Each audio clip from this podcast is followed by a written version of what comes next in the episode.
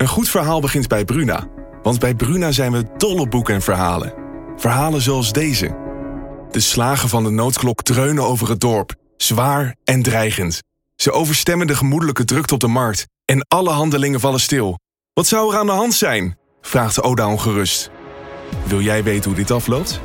Je leest het in Bloedlijn van Simone van der Vlucht. Nu bij Bruna. Een goed verhaal begint bij Bruna. Want bij Bruna zijn we dol op boeken en verhalen. Verhalen zoals deze. Het nieuws reist je snel, zoals dat soort nieuws doet. Ik wist dat het ook over jou ging, zodra het eerste bericht uit Parijs kwam. Bijna zes jaar geleden nu. Op een vrijdag de dertiende.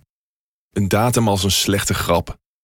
Jij was er ook, Flo, en op jouw profiel bleef het stil. Wil jij weten hoe dit afloopt? Je leest het in Luister van Sascha Bronwasser. Nu bij Bruna.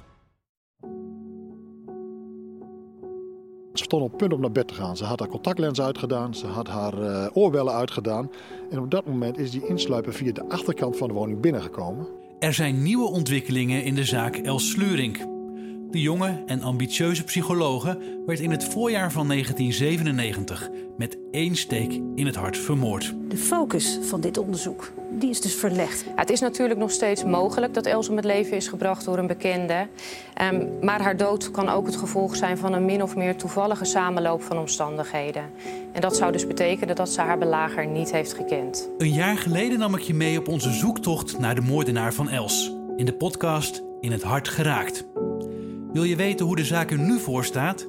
Luister dan zaterdag 30 januari naar de Dagblad van het Noorden podcast Hongerige Wolf.